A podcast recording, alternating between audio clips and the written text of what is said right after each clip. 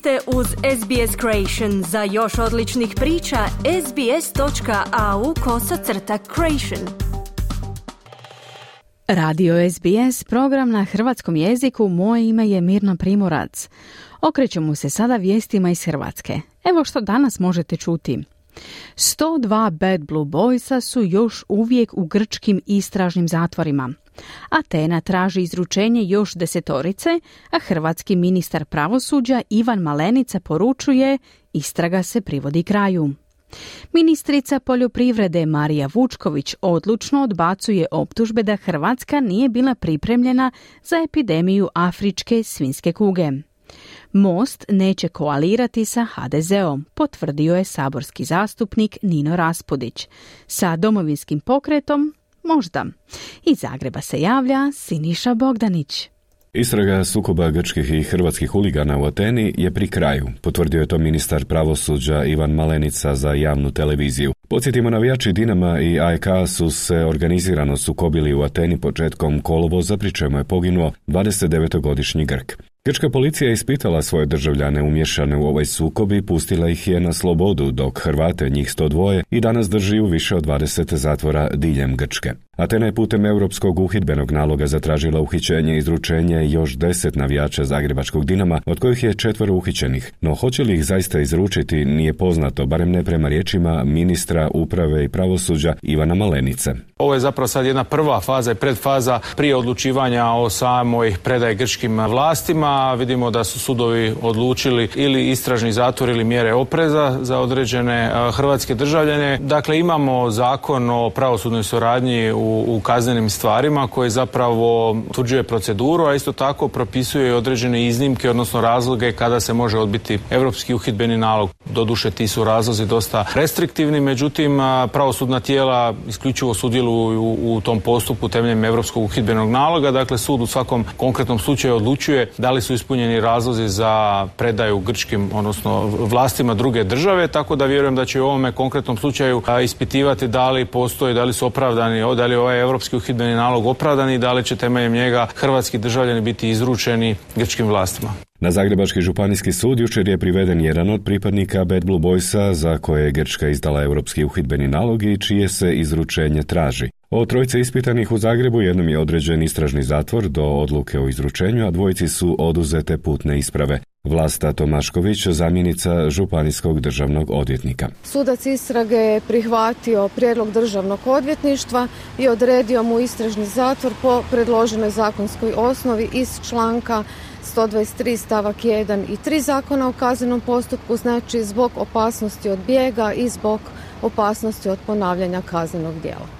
Istražni zatvor određen je navijaču koji je jučer ispitan u Velikoj Gorici. O samom postupku koji teče u Grčkoj ministar pravosuđa i uprave Ivan Malenica kaže. Prema informacijama koje mi kao država imamo i od strane našeg e, veleposlanika e, i informacije koje on tamo ima, dakle e, istraga se polako privodi kraju. Vidjet ćemo u narednim danima i tjednima što će se događati. Malo je to sve skupa čudno da imamo stotinjak hrvatskih državljana koje se nalaze u grčkim zatvorima, a isto tako s druge strane jako malo privedenih e, grčkih e, navijača. Jedan dio hrvatskih državljana e, koji su bili dolje su ozlijeđeni, dakle oni su pretrpjeli određene tjelesne ozljede, tako da tu i sa strane grčkih državljana postoje ozbiljne sumnje da su i oni sudjelovali u ovome. Ponovimo još jednom. Nakon što je 29-godišnji navijač AEK Mihalis Kacuris 7. kolovoza ubijen u neredima uoči kvalifikacijske utakmice za Ligu prvaka, u Grčkoj su uhićena 102 navijača Zagrebačkog Dinama koji u zatvorima čekaju završetak istrage.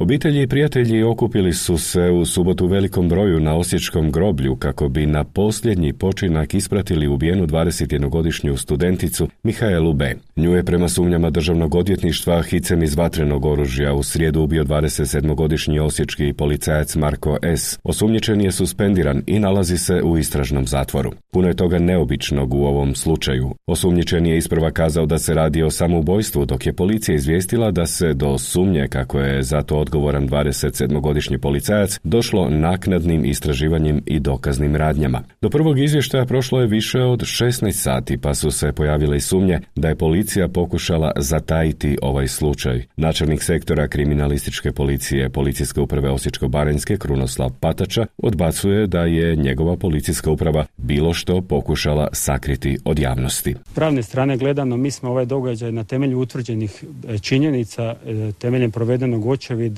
prikupljenih obavijesti i obdukcijskog nalaza okvalificirali kao ovo teško kazneno djelo protiv opće sigurnosti. Mogu napomenuti da koliko ja raspolažem sa saznanjima da Županijsko državno odvjetništvo je samo na temelju činjenica koje je policija utvrdila je pravno drugačije kvalificirala ovaj događaj, a da se isključivo radi na činjenicama koje je upravo policija utvrdila.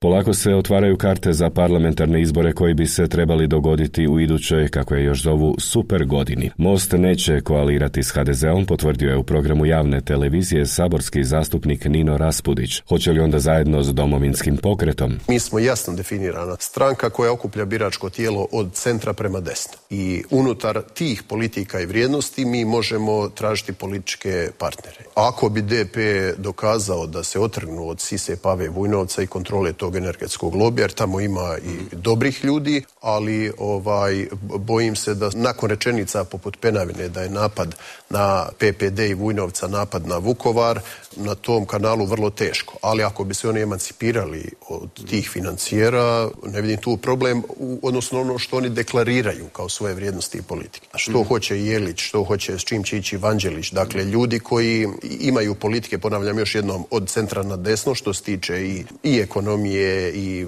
socijale, i vanjske politike, i sigurnosti, su dobro došli za razgovor. SDP već u žestokoj kampanji. Šef stranke Peđa Grbin, koji sebe vidi kao budućeg premijera, u pregradi je sudjelovao jučer na tradicionalnoj manifestaciji berbe grožđa. Povrci beračica i berača rekao je da država ne stoji iza svojih poljoprivrednika i poljoprivrede. Danas e, imamo jednu groznu situaciju, ne ovdje srećom, ali u jednom drugom dijelu Hrvatske, Vukovarsko-Srijemskoj županiji na istoku Slavonije koja se odnosi na afričku svinsku kugu koja je pokazala koliku štetu može izazvati ne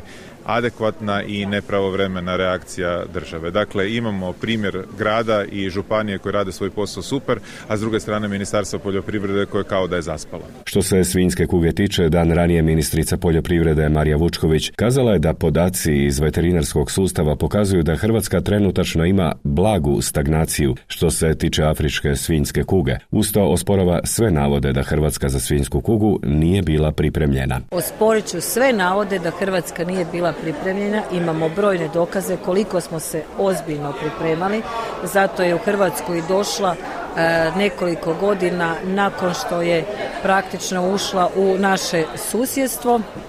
Reći ću da veterinarski nacionalni sustav, ali isto tako i dionici lokalnih zajednica ulažu naravno i posjednici velike napore kako bi se bolest suzbila, kako bi prešao u drugu fazu iz e, faze epidemije. Mi zadnja dva tjedna možemo reći prema e, krivuljama i podacima koji smo dobili iz veterinarskog sustava e, da imamo blagu stagnaciju, no valja biti jako oprezan a bivši šef SDP-a danas su socijaldemokratima Davor Bernardić i jučer je napadao zagrebačku gradsku vlast, ovoga puta zbog stanja u prometu. Predstavio je svoja rješenja, među ostalim za bolje povezivanje istoka i zapada grada, a predlaže da se autobusni kolodvor premjesti kod Paromlina. I gospodo iz stranke Možemo, građani grada Zagreba koji stoje u gužvama nisu građani drugog reda, oni su ljudi koji svojim porezom i prirezom pune gradski proračun i od nedavno, znači sad kad se izglasa u Hrvatskom saboru,